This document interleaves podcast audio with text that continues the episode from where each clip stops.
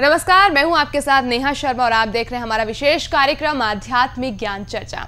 और आइए शुरुआत करते हैं कार्यक्रम की और जानते हैं विचार। जगत गुरु तत्वदर्शी संत रामपाल जी महाराज, सतलोक आश्रम बरवाला, जिला हिसार, हरियाणा, बनाम हंसा देश पंथ के प्रमुख। संत श्री सतपाल जी महाराज पंजाबी बाग दिल्ली के विचार। जो दीक्षा आप देते हैं वो आपको अपने गुरु से मिली है खुद से आप दीक्षा देते हैं अपने भक्तों को? हमारे सदगुरु से मिली हमारी गुरु परंपरा में संत परंपरा में गुरु से मिली। महाराज जी जब पूजा की विधि बताते हैं श्रीमद भागवत गीता में ये वर्णित है ये चीज़ क्या? ये मैंने इसलिए आपको श्रोत्रिय ब्रह्मनिष्ठ कहा कि शास्त्रों के आधार पर जो शास्त्रों में लिखा है उसके आधार पर सदगुरु ज्ञान देते हैं। शास्त्रों द्वारा प्रतिपादित। इसलिए उनको श्रोत्रिय ब्रह्मनिष्ठ कहते हैं। अभी आपने सुने हंसा देश पंथ के प्रमुख संत श्री सतपाल जी महाराज पंजाबी बाग दिल्ली के विचार। और आइए अब जानते हैं जगत गुरु तत्वदर्शी संत रामपाल जी महाराज सतलोक आश्रम बरवाला जिला हिसार हरियाणा के विचार।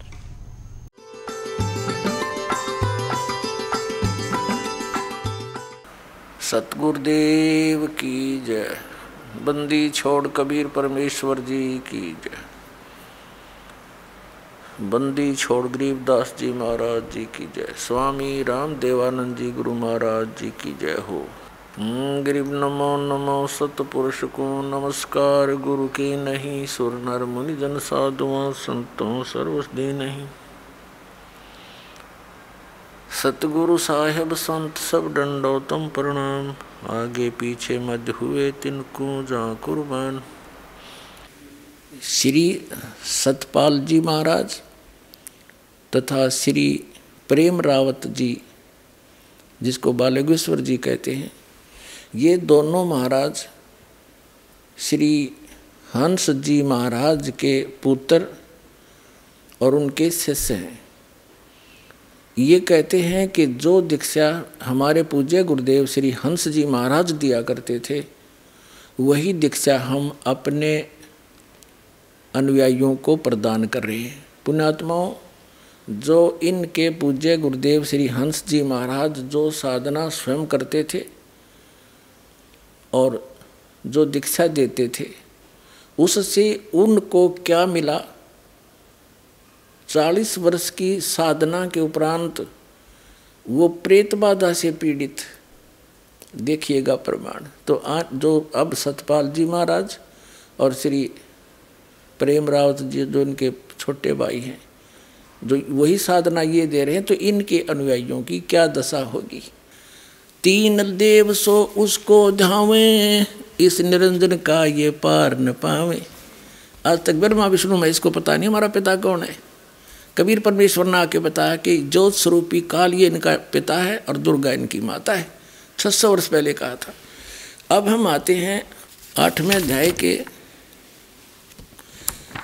आठवें अध्याय का तेरहवा श्लोक आपने पढ़ लिया कि गीता ज्ञानदाता कहता है कि मुझ ब्रह्म का केवल एक ओम अक्षर है। इसका जाप करेगा तो मुझे प्राप्त होगा। ओम अक्षर की साधना करने वाला कहाँ जाएगा? ब्रह्मलोक में।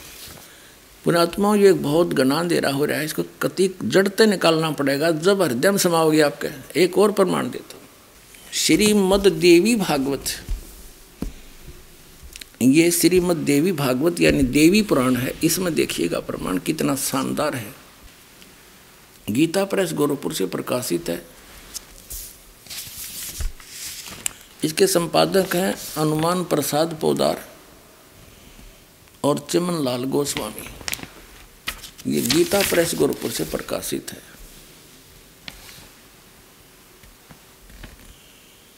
और इसके पाँच सौ बैसठ पृष्ठ पर ले चलते आपको।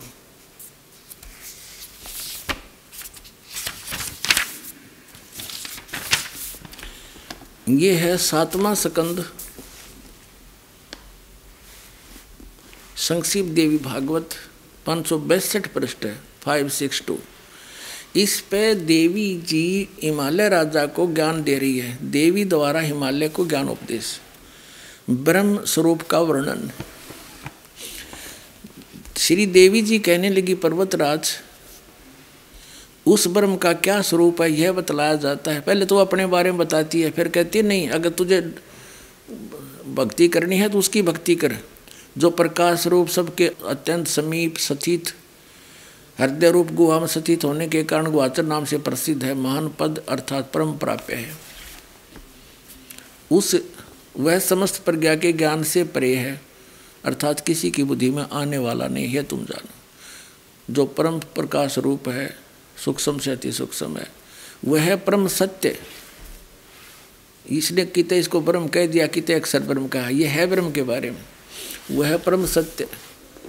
अमृत अविनाशी तत्व सौम्य। है। सौम्य उस वेदने योग्य लक्ष्य का तुम वेदन करो। मन लगाकर उसमें तन में हो जाओ। इसमें बताया है कि प्रणव ओम धनुष है जीवात्मा बाण है, ब्रह्म को लक्ष्य कहा गया है। यहाँ देखो।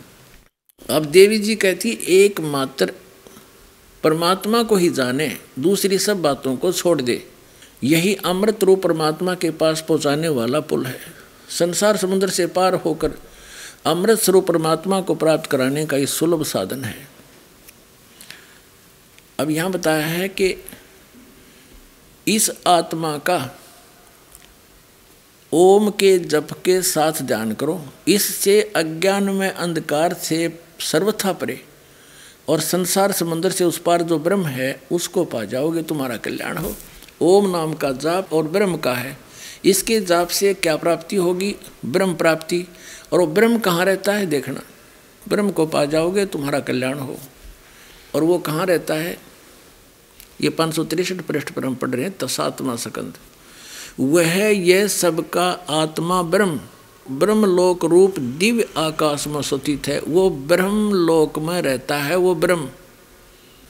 इससे सिद्ध हो गया कि ओम नाम के जप करने से केवल ब्रह्म प्राप्ति होती है और ब्रह्म लोक प्राप्ति होती है और ब्रह्म लोक में रहता है, वहाँ जाना है, वही प्राप्ति होगी इसकी। और गीता अध्याय नंबर आठ के श्लोक नंबर सोलह में कहा कि ब्रह्म लोक पर्यंत ये सभी पुनरावृत्ति में वहाँ गए प्राणी भी जन्म मृत्यु आते और ब्रह्म कहता है कि मेरा एक वो मंत्र है, गीता अध्याय नंबर आठ के श्लोक नंबर तेरह में स्पष्ट करता है इससे सिद्ध ये भी हो गया कि गीता जी का ज्ञान ये ब्रह्म दे रहा है सरपुरुष दे रहा है, श्री कृष्ण जी में प्रवेश करके। ये आगे आने वाले समय में आपको डिटेल बताएँगे गीता जी का ज्ञान श्री कृष्ण ने नहीं बोला, श्री कृष्ण का केवल शरीर प्रयोग किया गया था। जैसे एक प्रेतात्मा दूसरी के शरीर में आकर अपना ऊट पटांग जो कहना सुनना वह कहकर निकल जाती है, फिर ओरिजिनल आत्मा को कुछ ध्यान नहीं, मैंने क्या बोला था, और ही बताते हैं उसको। ऐसे महाभारत में आपको प्रमाण दिखाएँगे। पहले इस कंसेप्ट को क्लियर करते हैं कि गीता के अंदर लिखा है कि शास्त्र विधि को त्याग कर जो मनमाना आचरण करते हैं, उनकी दुर्गति होती है। शास्त्र विधि को त्याग कर मनमानी पूजाएँ जो करते हैं। और शास्त्र में क्या ज्ञान है? वेद में केवल ओम मंत्र, यजुर्वेद अध्याय नंबर चालीस के श्लोक पंद्रह में स्पष्ट कर दिया। केवल वो मंत्र है। और गीता ज्ञानदाता कहता है कि मेरा केवल एक वो मंत्र है, आठवें अध्याय के तेरहवें श्लोक में, गीता जी में। अब आठवें अध्याय के पाँच और सात मंत्र में ये कहता है, मेरी भक्ति कर, मेरा भगत बन मुझे प्राप्त होगा, पर युद्ध भी करना पड़ेगा। युद्ध करेगा, फिर शांति कहाँ? फिर ये कहता, परम शांति चाहिए, जरा मरण से छूटना चाहता है तो तत्वदर्शी संतों की खोज कर। और उसका केवल एक ओम तत्सत्य तीन मंत्र का जाप है। नथिंग एल्स ये हन से, हम, ये कोई मंत्र नहीं है। इसी कारण से तो हमारा सारा जीवन नष्ट हो गया। और इस हंस जी महाराज का भी जीवन नाश हो गया। अब दिखाएँगे आपको कैसी हालत होकर मरे ये। अंत में क्या दशा हुई इनकी। अब आठवें अध्याय का देखिएगा। गीता जी का आठवां अध्याय, मंत्र नंबर पाँच में गीता ज्ञानदाता कहता है कि जो अंत काल में भी मुझको ही समन करता हुआ शरीर को त्याग कर जाता है वह मेरे साक्षात स्वरूप को प्राप्त होता है। मद भावम याति, वो मेरे वाले भाव को प्राप्त होता है। उसका अर्थ ये बनता है। इसमें संशय नहीं है। फिर छः मत सिर्फ़ ये बता आठवें दहके में कि जो जिसकी अंत समय में जिसके भाव में भावित रहता है, यानी अंत समय में जिसमें जिसकी आस्था है, उसी को प्राप्त होता है। अंत काल में जिस जिस भी भाव को स्मरण करता हुआ शरीर का त्याग करता है, उस, उसको ही प्राप्त होता है। सदा उसी भाव से वो भावित रहा है। अब सातवें में क्या बताया है? आठवें अध्याय के गीता जी में, इसलिए हे अर्जुन, तू सब समय में मेरा समण कर और युद्ध भी कर। अब गीता ज्ञानदाता कहता है कि मेरा समण कर, ओम नाम है। ओम नाम का जाप कर और युद्ध भी करना पड़ेगा तुझे। यदि इस युद्ध से झंझट छुटना चाहता है, छुटाना चाहता है, परम शांति चाहता है तो आठवें अठारहवें अध्याय के बैसठवें श्लोक में कह दिया कि सर्वभाव से उस परमेश्वर की शरण में जा। वो परम अक्षर ब्रह्म आठवें अध्याय के तीसरे मंत्र में इसने सिद्ध कर दिया, वो परम अक्षर ब्रह्म है। और उसी की कृपा से उस परमात्मा की कृपा से तो परम शांति को और सनातन परम धाम को प्राप्त होगा। जहाँ जाने के बाद लौटकर फिर संसार में प्राणी कभी नहीं आते पंद्रह में अध्याय के चौथे श्लोक में लिखा है। तो यहाँ ये कह रहा है कि मेरा सिमरण कर और युद्ध भी कर। अब इसके बाद क्या बताता है? कि जो मेरा श्रवण करता है तो मुझे प्राप्त होगा और उस परम अक्षर ब्रह्म की साधना करेगा, उसको प्राप्त होगा। इतनी सी बात है, ये देखिएगा। आठवें अध्याय का हम सातवां श्लोक पढ़ रहे हैं। इसलिए हे अर्जुन, तू सब समय में मेरा श्रवण कर, युद्ध भी कर। इस प्रकार मुझमें अर्पण किए हुए मन बुद्धि से युक्त होकर निसंदेह मुझको ही प्राप्त होगा। अब आठवें श्लोक में उस परम अक्षर ब्रह्म के बारे में बताया है। आठवें अध्याय के आठ, नौ, दस, तीन श्लोकों में, हे पार्थ ये नियम है। परमेश्वर के ध्यान अभ्यास रूप नहीं। अभ्यास योग युक्तेन। जो तत्वदर्शी संत जिस मंत्र का जाप बतावेगा, उस जाप के अभ्यास से दूसरी ओर न जाने वाले चत से, यानी और किसी की पूजा नहीं करनी निरंतर चिंतन करता हुआ परम दिव्यम पुरुषम, परम प्रकाश रूप दिव्य पुरुष को, अर्थात उस परमेश्वर को, परम अक्षर ब्रह्म को प्राप्त होता है। यह नौवा श्लोक, आठवां पढ़ दिया हमने श्लोक। जो पुरुष सर्वज्ञ, अनादि, सबके नियंत्रा सूक्ष्म से अति सूक्ष्म, सबके धारण पोषण करने वाले अत्यंत अचिंत स्वरूप, सूर्य के सदृश नित चेतन प्रकाश रूप अविद्या से अति परे सचिदानंद घन ब्रह्म परमेश्वर का श्रवण करता है। यानी जो परम अक्षर ब्रह्म का श्रवण करता है। अब आठवें अध्याय के और दसवां श्लोक हम पढ़ रहे हैं। आठ, नौ, दस, तीन में, वह भक्ति युक्त पुरुष, वो भक्ति युक्त पुरुष, उस तीन नाम के मंत्र के जाप करने वाला उस भक्ति की शक्ति से अंत काल में योग बल से यानी भक्ति की शक्ति से, योग माने साधना की शक्ति से बरकुटी के मध्य में प्राणों को अच्छी प्रकार स्थापित करके फिर निश्चल मन से श्रवण करता हुआ उस दिव्य रूप परम पुरुष परमात्मा को ही प्राप्त होता है। अब इसे क्या सिद्ध हो गया? श्रीमद् भगवत गीता में दो परमात्माओं का रोल है, विशेषकर और तीसरा जो अक्षर पुरुष, जैसे गीता जी अध्याय नंबर पंद्रह के श्लोक नंबर सोलह और सत्रह में तीन पुरुष, तीन ब्रह्म बताए हैं। तीन पुरुष कहो, चाहे ब्रह्म को स्वामी कहो, मालिक कहो, प्रभु कहो। एक सर पुरुष और अक्षर पुरुष। ये तो दोनों ही नासवान इनके अंतर्गत जितने प्राणी हैं, ये भी नासवान जीवात्मा किसी की मरती ही नहीं। पंद्रहवें अध्याय के फिर सत्रहवें श्लोक में कहा कि उत्तम पुरुष है तो अन्य परमात्मा इति उदारते इन दोनों से अन्य है, वो तो जिसको पुरुषोत्तम कहते हैं, वो परमात्मा, वो अविनाशी है। वो सबका धारण पोषण करता है और सबकी उत्पत्ति करने वाला सर्व उत्पादक प्रभु भी वही है। तो आठवें अध्याय के तीन मंत्र में परमक्षर ब्रह्म के बारे में जानकारी, आठवें अध्याय के आठ, नौ, दस में उस परमक्षर ब्रह्म की साधना करोगे तो उसको प्राप्त होगे। आठवें अध्याय के पाँच और सात मंत्र में गीता ज्ञानदाता कहता मेरी भक्ति करेगा, मुझे प्राप्त होगा।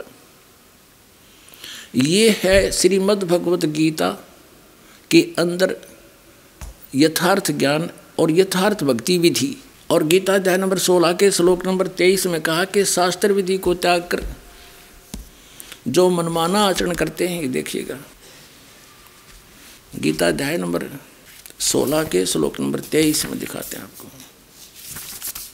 तेईस और चौबीस में।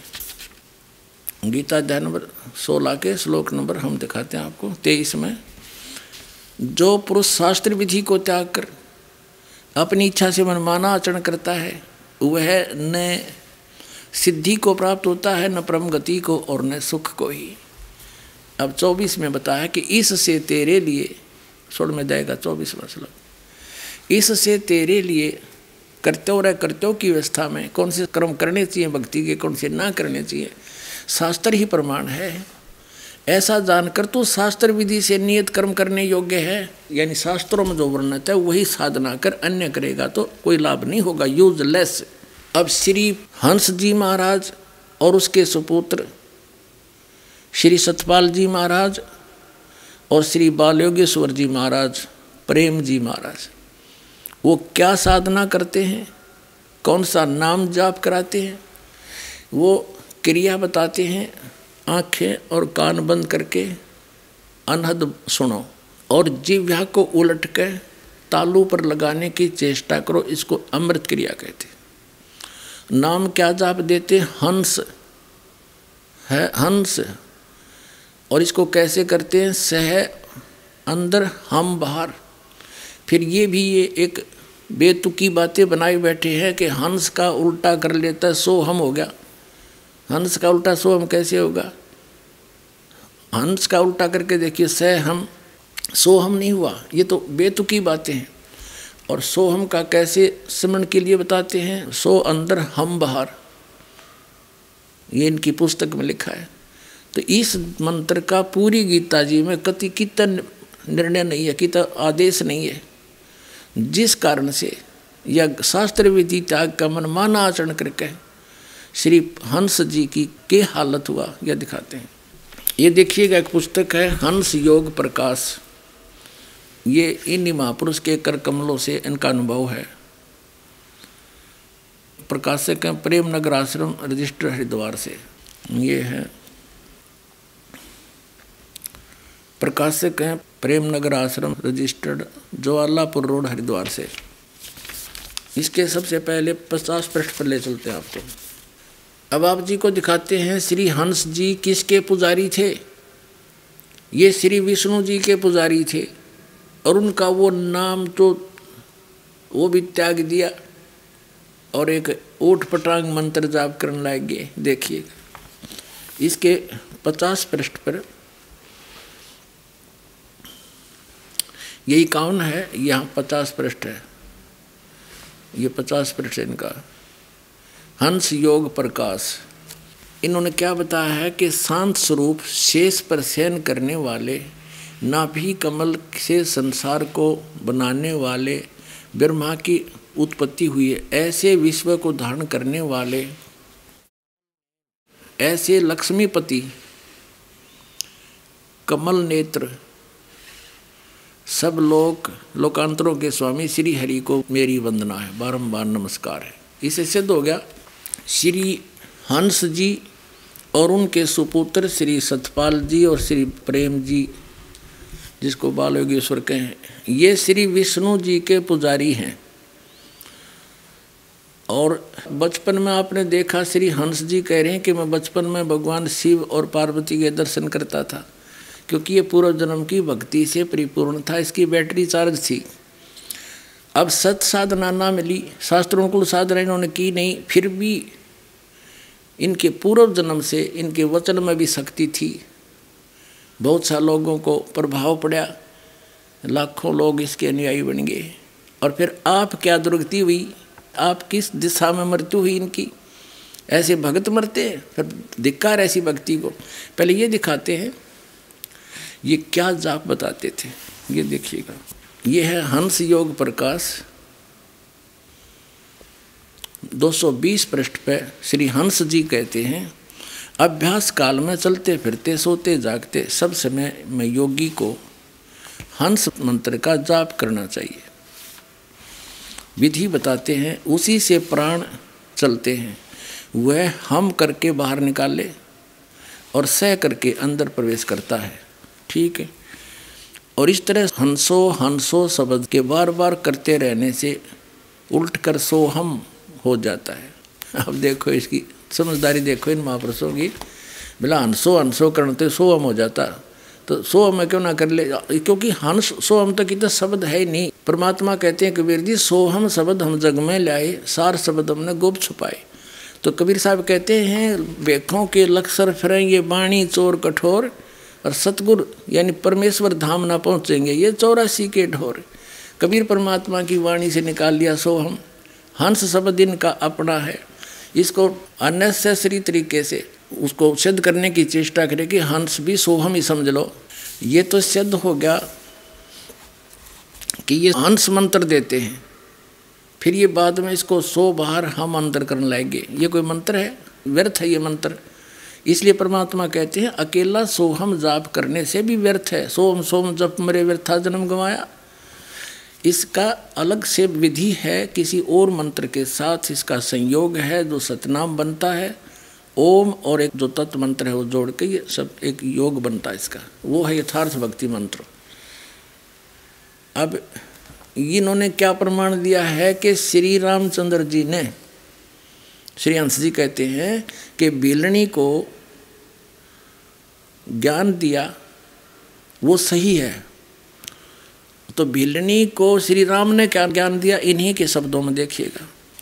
ये है भक्ति योग है और पुस्तक हंस योग प्रकाश और पृष्ठ 130 पे कह रघुपति सुन भामिनी बाता मानो एक भक्ति कर नाता रघुपति जी कह रहे हैं बिलनी को कि एक भक्ति का नाता मानो और यहाँ देखो।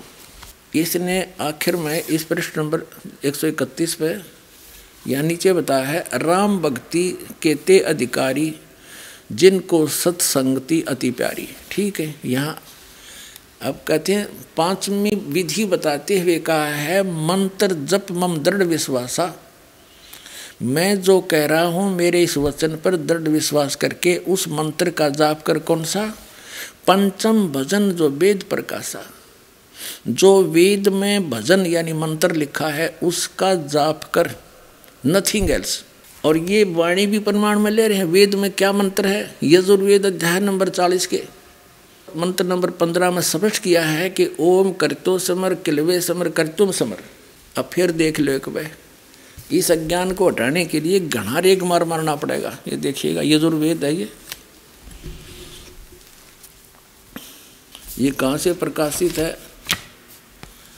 प्रकाशक है सार्वदेशी कार्य प्रतिनिधि सभा, दो बटा पाँच, मेरे सिद्धांत भवन रामलीला मैदान, नई दिल्ली, दुर्भाषित ने मेरे सिद्धांत द्वारा इसका अनुवाद है। ये यहाँ से प्रकाशित है। यहाँ देखिएगा। ये है चतवारी स्वाध्याय यानी चालीसवा अध्याय। यजुर्वेद यजुर्वेद के चालीसवें अध्याय का पंद्रहवा श्लोक है। इसमें लिखा है, ओम करतो समर, किलबे समर और करतुम समर। वायु अनिलम, अमृतम अथिदम भस्मांतम शरीरम। शरीर नष्ट होगा तेरा तब तक। ओम नाम का जाप काम करते करते सिमरण कर, विशेष कसक के साथ सिमरण कर और मनुष्य जीवन का परम कर्तव्य जान के सिमरण कर। अंत समय तक कर, तब तेरी मुक्ति होगी। अब आपको और भी प्रमाण कर दिया ओम नाम से क्या मुक्ति होती है तो अलग बात है, लेकिन श्री हंस जी, श्री रामचंद्र जी के उस ज्ञान को प्रमाण में ले रहे हैं अपनी पुस्तक में, जो भिलनी को निर्देश दिया। और उसको सत्य मान रहे हैं। तो वो तो कह रहे हैं, पंचम भजन जो वेद प्रकाशा। वेद में जो भजन मंत्र बताया है ओम नाम का, उसका जाप कर। लेकिन अब श्री राम को भी इतना ही ज्ञान था, क्योंकि श्री राम, श्री कृष्ण समझो अब इससे ये सिद्ध हो गया कि श्री हंस जी हंस नाम का जाप के लिए बताया करते थे और इसके पुत्र श्री सतपाल जी और श्री प्रेम जी, यानी बाल योगेश्वर बोल रहे हैं, जिसको अमेरिका में दुनिया बिगाड़न लाग रहा वो। ये तीनों के तीनों शास्त्र विधि ताकर मनमाना हंस जाप करके और या खेतरी बुजरी मुद्रा करा के जो कति युद्धलेस संत मते में कहीं पर भी प्रमाण नहीं है, जो व्यर्थ है, इसकी साधना करवा के ये अपना भी जीवन नाश कर गए और लाखों करोड़ों जीवों को और बर्बाद कर दिया, उनका भार सिर पर धर लिया। जिस समय श्री हंस जी की मृत्यु हुई, उस समय इनका बड़ा पुत्र पंद्रह वर्ष के थे श्री सतपाल जी।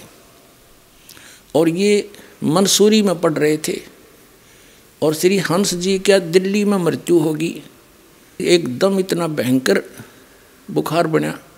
उस समय इनका छोटा पुत्र आठ वर्ष का था, जिसको प्रेम कहते हैं, जो अमेरिका में दुनिया बिगाड़न लाग रहा उस समय वो देहरादून की कोठी में अपनी माँ के साथ था, आठ वर्ष का। इसकी मृत्यु दिल्ली में होगी अचानक। सब दवाइयाँ फेल होगी और कर्रा कर्रा के इसकी मृत्यु हुई। वात रोग से पीड़ित था, घुटना में इसका दर्द रहा करता था। अपने आत्माओं सन 1900 में इनका जन्म हुआ। 1923 में इन्होंने दीक्षा प्राप्त की किससे उस पथ भ्रष्ट संत के जा फंसिया पुण्यात्मा, जिसने अपना नाश कराया जीवन कार्य इसका और बर्बाद कर दिया। ये पहले ओम नाम का जाप करते थे श्री हंस जी, स्वयं प्रमाणित करते हैं। इसका वो ओम नाम भी छुटवा दिया तो उससे जाप करता रहता, कुछ तो लाभ मिलता। वो भी बैठा बैठा दिया और बह बहका दिया अंदर जो करके। अंदर शब्द सुनो, प्रकाश देखो। प्रकाश तो ये काल का है। और ये परमात्मा को निराकार बताते हैं, केवल ज्योति मानते हैं। और वेदों में प्रमाण है कि परमात्मा नर आकार है, साकार है, सतलोक में रहता है, वहाँ से चल कर आता है। अब पहले ये दिखाते हैं कि इस गलत साधना के करने से इस हंस जी की क्या दशा हुई, अंत समय। सन उन्नीस में चालीस वर्ष की साधना जो ये करते रहे और अन्य को बताते रहे और वर्तमान में जितने भी इनके अनुयायी हैं, दोनों इनके पुत्रों के पास, वो यही साधना कर रहे हैं। और वही साधना, वही भक्ति श्री हंस जी ने चालीस वर्ष की और चालीस वर्ष की साधना के बाद इसके अंदर खुद भूत प्रवेश हो गए। ये स्वयं प्रेत बाधा से पीड़ित हो गया धिक्कार है फिर ऐसी भक्ति से। अभी आपने सुने जगत गुरु तत्वदर्शी संत रामपाल जी महाराज सतलोक आश्रम बरवाला जिला हिसार हरियाणा के विचार। और आइए अब जानते हैं हंसा देश पंथ के प्रमुख संत श्री सतपाल जी महाराज पंजाबी बाग दिल्ली के विचार। महाराज जी आप पूजा की विधि बताते हैं श्रीमद् भागवत गीता में ये वर्णित है ये चीज़ क्या? ये मैंने इसलिए आपको श्रोत्रिय ब्रह्मनिष्ठ कहा कि शास्त्रों के आधार पर जो शास्त्रों में लिखा है उसके आधार पर सदगुरु ज्ञान देते हैं शास्त्रों द्वारा प्रतिपादित। इसलिए उनको श्रोत्रिय ब्रह्मनिष्ठ कहते हैं। अब हम जानना चाहेंगे कि आपके इष्ट देव कौन है?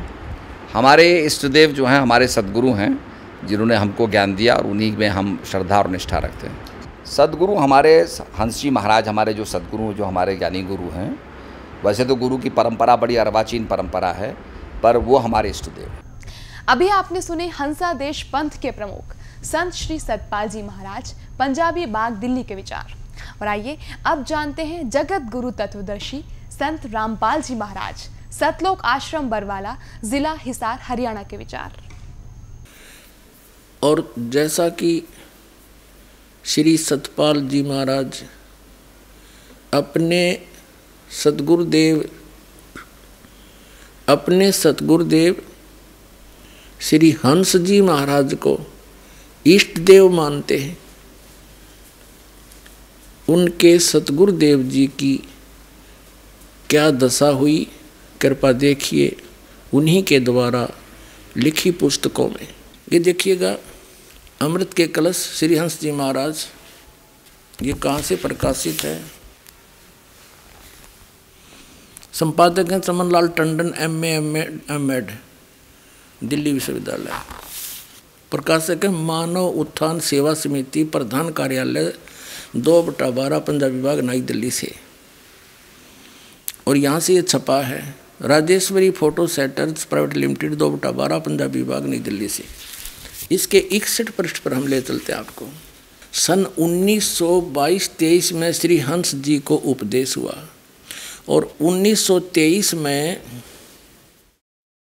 गुरु महाराज जी ने उन्हें उपदेश देने की आज्ञा दे दी। उपदेश प्राप्त करने के पश्चात श्री महाराज जी ने गुरु महाराज की शरण में रहकर उनकी आज्ञा अनुकूल साधना एवं प्रचार में अपने जीवन को लगा दिया। उपदेश के पश्चात श्री महाराज जी ने अपने गाँव के पास उत्तराखंड की तपोभूमि में कई वर्ष तक कठोर तप और भजन किया। यह है किसी संत ग्रंथ में कठोर तप करने का। गीता जी मना किया उनको, भजन किया। मानव उत्थान सेवा समिति श्री सतपाल जी महाराज की प्रेरणा से हंस समृति में वहाँ एक स्मारक बनाने का फैसला कर चुकी है। कठोर तप किया। अब दिखाता हूँ आपको। श्रीमद् भगवद गीता। हम श्रीमद् भगवद गीता पर आ गए अब। अध्याय नंबर सत्रह का और श्लोक नंबर ये पाँच में। पाँच में क्या कहा है कि जो मनुष्य शास्त्र विधि से रहित, केवल मन माना कल्पित घोर तप को तपते हैं, ओह। वे दम्भ और अहंकार से युक्त, कामना, आसक्ति और बल के अभिमान से भी युक्त हैं। छठे में कहा है कि शरीर रूप से सतीत, भूत समुदाय को और अंतकरण सतीत मुझ परमात्मा को भी वो क्रस करने वाले, दुखी करने वाले अज्ञानियों को असुर स्वभाव के जान अब क्या बताया है कि जो मनमाना साधना और कठिन घोर तप करते हैं, उनको तो राक्षस स्वभाव के जान, और वो जनता के नाश के लिए ही उत्पन्न होते हैं। ये देखना, इसी सत्र में अध्याय का। यह बताया है, अध्याय नंबर सोलह के अब हम श्लोक नंबर नौ को पढ़ेंगे। है, इस मिथ्या ज्ञान को अवलंबन करके जिनका स्वभाव नष्ट हो गया है तथा जिनकी बुद्धि भी मंद है, वे सबका अपकार करने वाले कुकर्मी मनुष्य जगत के नाश के लिए ही समर्थ होते हैं प्रभवंती माने उत्पन्न होते हैं। अब ये मिथ्या ज्ञान को अवलंबन करके ये पूरा पंथ चला रहे हैं। शास्त्र विधि गीता अनुसार साधना ना करके अपना मन कल्पित हंस जाप दे रहे हैं। कठोर हठ योग घोर तप को तपते हैं। इसके विषय में गीता जी में जो कहा वो आपको दास ने सुना दिया। अब देखिएगा, हम फिर आते हैं। इसी अमृत के कलश इन्हीं की पुस्तक है, इसको हम फिर पढ़ते हैं। इसके इकसठ पृष्ठ पर हम आ गए हैं। सन उन्नीस सौ बाईस तेईस में महाराज जी को उपदेश हुआ, यानी उस संत से। और 1926 में गुरु महाराज ने उनसे उपदेश देने की आज्ञा दे दी तीन वर्ष बाद। उपदेश के पश्चात श्री महाराज जी ने, हंस जी ने अपने गाँव के पास उत्तराखंड की भूमि में कई वर्ष तक तो कठोर तप किया, भजन किया, खाक भजन किया, ओम नाम तो छोड़ दिया। हैं, और हंस, ह, स स, ये जाप करने लगे खाक तप किया, खाक भजन किया इसने। गौर तप की कहाँ लिखा है? चलते, फिरते, उठते, बैठते, गीता में प्रमाण है। और सूक्ष्म वेद में परमात्मा ने कहा, नाम उठत, नाम बैठत, नाम सोत जागवे, नाम खाते, नाम पीते, नाम से ती लागवे। नाम कौन सा वो नाम भी सही हो। इन साधनाओं के करने से श्री हंस जी महाराज की क्या दशा हुई? उन्नीस में इनमें भूत बढ़ गया। भूत प्रेत प्रवेश हो गया। प्रेत बाधा से पीड़ित हो गए। ये खुद अरे भक्ति करने वाले पर भूत अटैक कर दे। भाड़ में जाओ, इसी भक्ति फिर। खा क्या भक्ति इनकी? और फिर उसके चौराहे की पूजा करवाई उसका भूत उतारने के लिए। अंश जी का ले, दिखाता हूँ आपको। तीन सौ तिरासी पृष्ठ पे। ये देखिएगा। इसी अमृत के कलश पुस्तक, तीन सौ तिरासी पृष्ठ पे। यह दया परमात्मा की इनकी पोल खुलवा दी। उन्नीस सौ तिरसठ में 1923 में नाम लिया। 40 वर्ष की साधना के उपरांत इसकी क्या दुर्दशा हुई? देखो, उन्नीस में कुछ लोगों ने महाराज जी पर झूठे मुकदमे कर दिए। नाना प्रकार के झूठे इल्ज़ाम उन पर लगा दिए गए। श्री महाराज जी को कचहरी में बुलाने के लिए एवं उनका निरादर करने के लिए मान हानि करने के लिए बहुत से षड्यंत्र रचे गए। श्री महाराज जी उन दिनों बम्बई में थे। श्री महाराज जी को कचहरी में न जाना पड़े, इसके लिए उनको अस्पताल में भर्ती करा दिया गया। जब महाराज जी ने कहा कि तुम मुझे अस्पताल क्यों दाखिल कर रहे हो तो कहा कि महाराज जी, आपके नाम से सम्मन जारी किए गए हैं और आपको दिल्ली कोर्ट में बुलाया है। महाराज जी ने कहा कि लेकिन मैं बीमार तो हूँ नहीं नहीं तो झूठ ही होगा।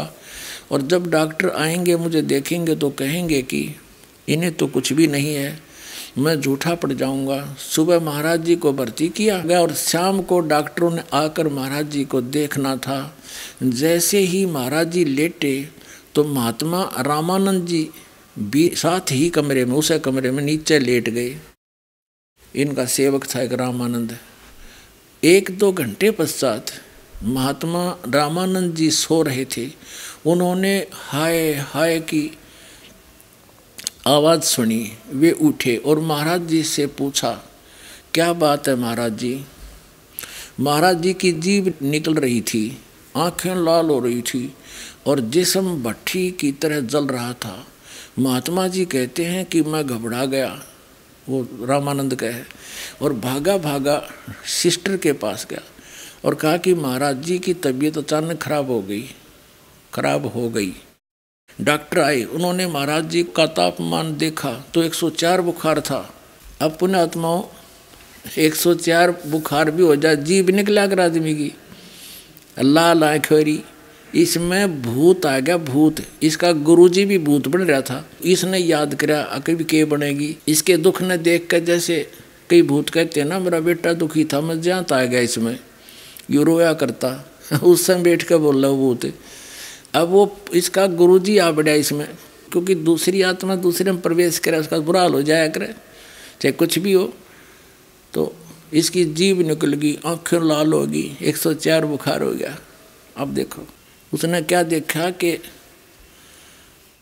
हाय हाय की आवाज़ सुनी, महात्मा रामानंद उठे, पूछा, क्या बात है महाराज जी? महाराज जी की जीभ निकल रही थी बाहर ने आँखें लाल हो रही थी।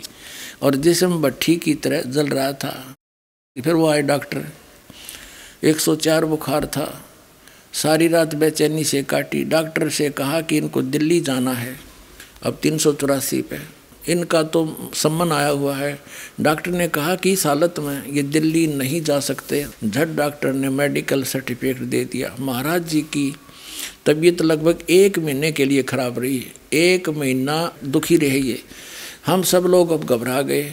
कभी बुखार इतना तेज़ हो जाता था कि महाराज जी की आँखें एकदम लाल हो जाती थी। जब कुछ दिनों के बाद महाराज जी होश में आए, बेहोश हो गया था वो वो भूत रहता था इसमें। तो महात्मा रामानंद ने कहा कि महाराज जी, आप तो अच्छे भले सो रहे थे। यह एकदम आपको क्या होगा? इतनी आपकी हालत कैसे खराब होगी? तो महाराज जी ने कहा कि मैं लेटने लगा तो मैंने कहा, हे गुरु महाराज, अब तो मेरी लाज आपके हाथ में है। ये लोग झूठे मुकदमे बनाकर मुझे कचहरी खड़ा करना चाहते हैं। मैं बीमार तो हूँ नहीं। ये लोग झूठा मेडिकल सर्टिफिकेट भेजेंगे। यह तो झूठ ही होगा। बस ऐसे ही ये मन में आया और मैं लेटा तो मुझे बुखार चढ़ना शुरू हो गया। उसी से आज मेरी यह हालत हो गई। गुरु महाराज जी ने मेरी लाद रखी और सचमुच मुझे बीमार कर दिया। वाह रे देवता। गुरु महाराज बीमार कराया करें, स्वस्थ कराया करें। अकल देखो इनकी। इसने याद कराया भूत आ गया, इसमें बढ़ गया और काट दी जी बार ने इसकी बुरा हाल कर दिया। एक महीने तक रखी बिरान मैटी इसकी। आगे देखो क्या हालत है इसकी। पढ़ो अच्छी तरह इसकी रामायण। कुछ प्रेमियों ने कहा कि शायद लोगों ने जादू टोना कर दिया है। महाराज जी कभी कभी पीड़ा में कराते थे, हाय मैं मर गया, बहुत कमज़ोर हो गया। एक गुजराती बाई, एक पंडित को लाई, जो ऊपरी हवा का इलाज करता था, भूत का डनिया बुलाया फिर, संत के लिए। उसने महाराज जी को देख कर कहा कि अरे, इनको तो किसी ने कुछ कर दिया है, और ये तभी ठीक होंगे जब इनकी नज़र उतारी जाए, और चौराहे की पूजा की जाए। पंडित जी ने एक मंत्र बताया, जो नज़र उतारते समय बोला, जाएगा। सारी सामग्री मंगाई चौराया पूजन की, और पंडित जी को उसकी दक्षिणा दे दी गई। और महात्मा रामानंद जी, जो स्वयं ब्राह्मण परिवार के हैं, उन्होंने इस कार्य को अपने हाथ में लिया। लगभग पाँच सात प्रेमी वहाँ पर थे। रात के बारह बजे उस सामग्री को एक कलश में रखकर चौराहे में रखना था। एक मटके में गड्ढे में रखकर चौराहे पर रखना था। रामानंद जी ने नज़र उतारने के बाद कहा कि कौन मेरे साथ चलेगा? जाड़ा ला गए अब गुरु जी कहे और चेला जाड़ा लावे। वह अरे देवताओ, आप भी पार होगे और औरन भी करोगे। अब देखिए आगे क्या होता है।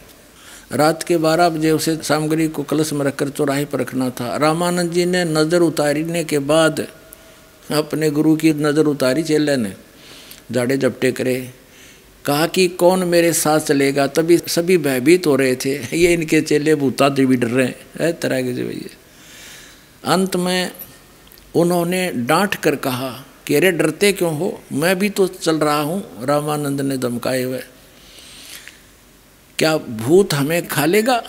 इसका मतलब भूत तो था उसमें। क्या भूत हमें खा लेगा? अंत में उन्होंने एक दूसरे महात्मा को तैयार किया। घन घोर वर्षा हो रही थी, तेज हवा चल रही थी। जैसे ही महात्मा जी कमरे से बाहर निकले, उस भूत ने लेकर तेज आंधी से दरवाजे की इतनी आवाज़ की, दरवाजे ने इतनी आवाज़ की, हवा के अंदर जाने से महाराज जी, तीन सौ पचासी में, महाराज जी ज़ोर से चिल्लाए गुरु जी मारे कल की तो रामानंद जी भी काँप उठे, वो चेला दाढ़े लाड़ियाँ भी डर गया, वह भी तो उठे और मन में यह ख्याल आया कि वापस कमरे में चलें, लेकिन फिर धैर्य बाँध कर और नाम का नाम खाकता था दौर नाम का श्रवण करते हुए उस चौराहे की तरफ़ उस कलश को उठाए हुए चल रहे थे। दूसरे महात्मा छाता लिए चल रहे थे। चौराहे में रखकर जैसे ही पंडित जी ने बताया था, पीछे मुड़ाए अब हो गया काम। है अब चालीस वर्ष की साधना के बाद और गुरु जी में प्रेत बाधा होगी, औरों का खा कल्याण करेंगे ये। क्योंकि सारी साधना शास्त्र विरुद्ध की जो गीता में प्रमाण है कि वो ऐसी साधना करेगा, उसको ना तो सिद्धि हो। शास्त्र जी को त्याग कर मन मान आचरण करते हैं सोलह में दया के तेईस चौबीस श्लोक में। ना उनकी मोक्ष हो, ना उनको कोई सिद्धि प्राप्त हो, ना उनकी कोई गति हो तो और क्या हो, भूता बनेगा, फिर वो यह गति होगी उनकी। हंस जी की हुई, अब इनकी मृत्यु कैसे हुई? अब यहाँ से शुरू करते हैं हम। सन उन्नीस तिरसठ में तो इसमें भूत प्रवेश हो लिया। 1966 में इनकी थोड़ी सी कहानियाँ सारी सुना दूँ। ये देखिएगा, महानिर्वाण, ये है अमृत के कलश पुस्तक हम पढ़ रहे हैं इनकी। महानिर्वाण 18 जुलाई 1966 का दिन था और 26 बटे उनहत्तर शक्ति नगर दिल्ली की कोठी मसन्नाटा छाया हुआ था। ऐसा लगता था जैसे महामौन अवतरित होकर कोठी के प्रवेश द्वार पर पहरा दे रहा हो। पूरी कोठी में केवल एक मात्र बिजली का बल्लभ टिमटमा रहा था। पूछने पर पता चला कि पूज्य गुरुदेव योगी राज हंसराज जी महाराज अत्यधिक अस्वस्थ हैं और प्रेमी भक्तों को दर्शनार्थ आने की आज्ञा नहीं है। हल्के से कराने की आवाज़ आ रही थी, बाबा बाबा। बाहर से ही प्रणाम करके निराश घर लौटा। अच्छा आगे देखो, ये अठारह पृष्ठ पे, इसी के, अमृत के कलश पे। महाराज जी इतने अस्वस्थ हो गए, अभी दो दिन पहले ही वह देहरादून से अलवर जाने के लिए दिल्ली पधारे थे। हमने दर्शन किए, तब भी कह रहे थे कि तबीयत खराब है। सवेरे यह समाचार मिला कि महाराज जी ने अपना पार्थिव शरीर त्याग दिया है। उन्नीस जुलाई उन्नीस छठ को प्रातः तीन बजे ब्रह्म मुहूर्त में उन्होंने महाप्राण कर और ज्योति में ज्योत समा गई। अब यहाँ देखो, इसका पूरा निश्चय दिया है कि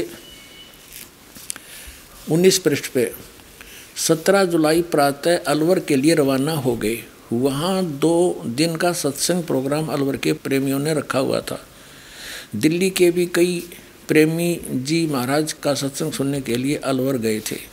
अलवर दिल्ली से लगभग 100 किलोमीटर की दूरी पर स्थित है। गर्मियों में लगभग हर वर्ष महाराज जी राजस्थान के सत्संग दौरे के लिए जाया करते थे। अब यहाँ देखेंगे। अब क्या था? श्याम होने लगी, सत्संग पंडाल में श्रोतागण की भीड़ बढ़ने लगी। संत महात्माओं के भजनों की ध्वनि से वातावरण भक्ति भाव से भरने लगा। कुछ विरोध करने वाले लोग भी सत्संग पंडाल में बैठे हुए थे। महात्माओं के सत्संग होने लगे, लेकिन बहुत देर तक जब श्री महाराज जी स्टेज पर नहीं पधारे तो विरोधी लोगों की आवाज़ आने लगी कि श्री महाराज जी को बुलाओ। कहाँ छुप गए हैं?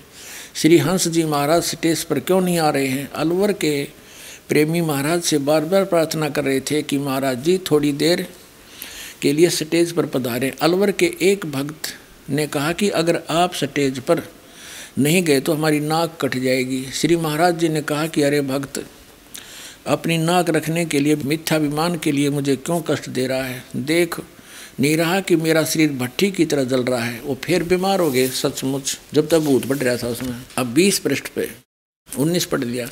सत्संग समाप्त हुआ। श्री महाराज जी सत्संग में नहीं पधार सके, तबीयत बहुत खराब हो गई थी। सभी को सोता हुआ छोड़कर 18 जुलाई को श्री महाराज जी वापस दिल्ली आ गए। यद्यपि प्रार्थना की गई कि आपको देहरादून ले जाया जहाँ इनकी पत्नी और छोटा बेटा था। वहाँ आपका इलाज और सेवा शुश्रूषा ठीक ढंग से हो सकेगी, लेकिन महाराज जी ने सिर ला दिया और दिल्ली ले जाने के लिए संकेत दिया। शक्तिनगर कोठी में जिस कमरे में गुरुदेव पहले ठहरा करते थे, उसमें न ठहर कर। बाहर वाले कमरे में ठहरे जहाँ साधारणतः श्री महाराज जी के ज्येष्ठ पुत्र बाल भगवान, यानी श्री सतपाल जी दिल्ली पधारते थे तो ठहरते थे। बुखार और तेज होता जा रहा था। महाराज जी, श्री माता जी को बुला लें, किसी ने कहा, कोई डॉक्टर लाएँ या आपको देहरादून ले चलें? सेवकों ने प्रार्थना की, नहीं उतर दिया, नहीं किसी को ना बुलाओ। जाओ, बाहर जाकर बैठ जाओ। मेरे पास कोई ना आए, सभी चले जाओ। फिर भी सलाह करके डॉक्टर बुलाया गया और डॉक्टरों ने जाँच करके पश्चात दवा दी।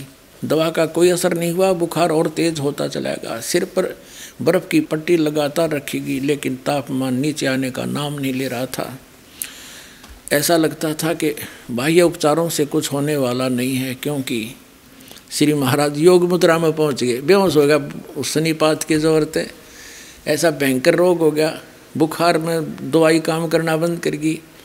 जब तक इन्वर्टर की बैटरी पूरब की चार्ज होती है तो उससे पंखे भी चलते हैं, बल्ब भी जगते हैं, भले ही उसमें चार्जर ना ला रखा हो। और जब वो पिछली, उसका जो अक्षमता समाप्त हो जाएगी, बैटरी ख़त्म हो जाएगी, डाउन होगी फिर एकदम सब सुविधाएँ खत्म हो जाती हैं। वही दशा श्री हंस जी महाराज, जो श्री बालेश्वर, श्री प्रेम जी तथा श्री सतपाल जी महाराज के पूज्य पिताजी और पूज्य गुरुदेव हैं और वही साधना ये स्वयं कर रहे हैं श्री सतपाल जी और श्री बाल योगेश्वर श्री प्रेम रावत जी और उनके अनुयायियों से कर और करा रहे हैं। तो यही दशा इन सब की होगी।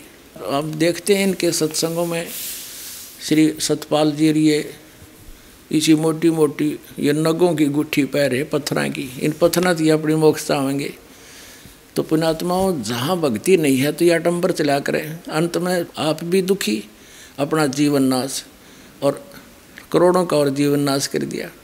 दास का उद्देश्य किसी की निंदा करना नहीं। एक सतमार्ग दर्शन करना है। उनके हित में है। भले ही उनको एक बार बुरा लगे, लेकिन सदा का सुख होगा उन लोगों को। अब जैसे एक असली और नकली नोट बनाए थे, किसी ने नकली नोट छाप दिए, किसी व्यक्ति ने धोखा देने के लिए जनता को। सरकार को पता लगा कि ओरिजिनल और डुप्लीकेट दोनों साथ साथ टीवी में दिखाए थे। यदि कोई ये कहे कि सरकार आलोचना कर रही है तो या तो उसने कि मैं भाँग भूंग पी रखी होगी, वो बकवाद कर सके ऐसी। लेकिन सरकार एक महापरोपकार कर रही थी। लाखों लोग बच गए उनके लुट जाने से। तो यही प्रयत्न दास कर रहा है। हमारे सदग्रंथ ओरिजिनल नोट हैं आईएसआई मार्क है, और इन महापुरुषों का अनुभव आपके उनके से तुलना कर रहा हूँ। ये इसके विरुद्ध है तो यूजलेस है। ये आपके समक्ष है ये सारा शास्त्र विधि त्याग कर बनवाना आचरण था। और जिस कारण से श्री हंस जी की क्या दशा हुई और क्या करें समझदार को संकेत तब तेरा उसे। इसी से समझाना चाहिए। बोलो सतगुरुदेव।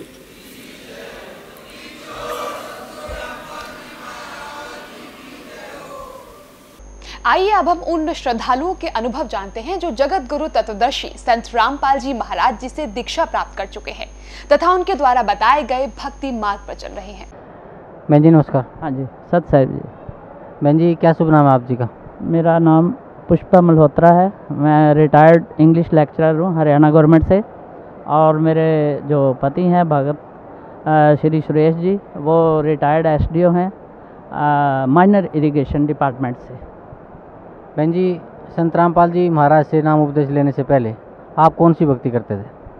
संत रामपाल जी महाराज का नाम लेने से पहले मैं शिव जी की उपासक थी और मेरे पति काली माता के उनको चौकी आती थी और इतनी ज़बरदस्त चौकी आती थी कि उनको आठ दस बंदे भी नहीं संभाल पाते थे। जी जो भक्ति आप करते थे शिव जी की उस भक्ति से आपको क्या लाभ मिलता था? मुझे उस भक्ति से कोई लाभ नहीं मिलता था। ऑटोमेटिकली जो मेहनत करते थे वो मिल जाता था लेकिन कोई चमत्कार कोई कभी ऐसा लाभ नहीं हुआ कि जिसका मैं यहाँ पर वर्णन कर सकूँ। तो बहन जी, आप संत रामपाल जी महाराज की शरण में कैसे आए? मेरे छोटे बेटे ने संत रामपाल जी महाराज की एक दिन टीवी पर उस टाइम 2004 में आस्था चैनल पर गुरु जी का प्रवचन आ रहा था। अचानक इसने खोला तो उस में गुरु जी सृष्टि रचना के बारे में बता रहे थे। तो मेरा बच्चा ये बचपन से ही परमात्मा की तलाश में था। किसी पंडित वगैरह को नहीं मानता था, जबकि हम जाते थे पंडितों के पास। तो जब इसने सृष्टि रचना सुनी तो तुरंत ये सुबह रोहतक कोरंथा चला गया और इसने जाकर परमात्मा की शरण में इनका नाम दान ले लिया। उसके बाद ये हमें बहुत स्ट्रेस करता रहा कि आप संत रामपाल जी महाराज जी का नाम ले लो। ये परमात्मा आए हुए हैं धरती पर, लेकिन हम इसकी नहीं सुनते थे। चार साल तक वो बहुत रोता रहा, कहता रहा। लेकिन हम उस भक्ति में इतने लीन थे कि उनको छोड़ना नहीं चाहते थे। हमारे घर में कष्ट भी बहुत आए, ऐसे आए, ऐसी अनहोनी भी हो जाती थी, जिसका कोई समाधान नहीं हो पाता था। लास्ट में, लेकिन मैं सत्संग ज़रूर सुनने जाती थी इसके साथ। तो एक मैं परमात्मा का नाम लेने से पहले एक बहुत बड़ा चमत्कार हुआ कि मैं नाम लेने के लिए नहीं आई हुई थी। यहाँ दौलतपुर जो छोटा आश्रम है, वहाँ पर हम 18 जून 2008 को सत्संग सुनने आए हुए थे।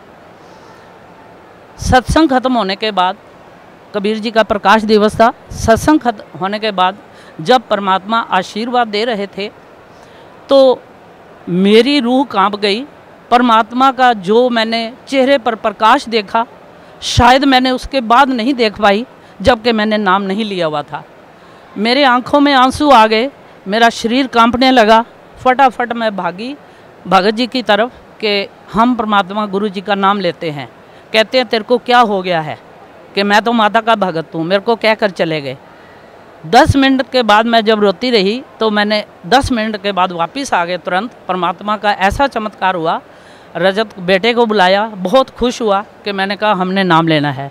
तो इस तरह से परमात्मा ने नाम लेने से पहले ही अपना रूप हमें दिखा दिया कि यही परमात्मा है।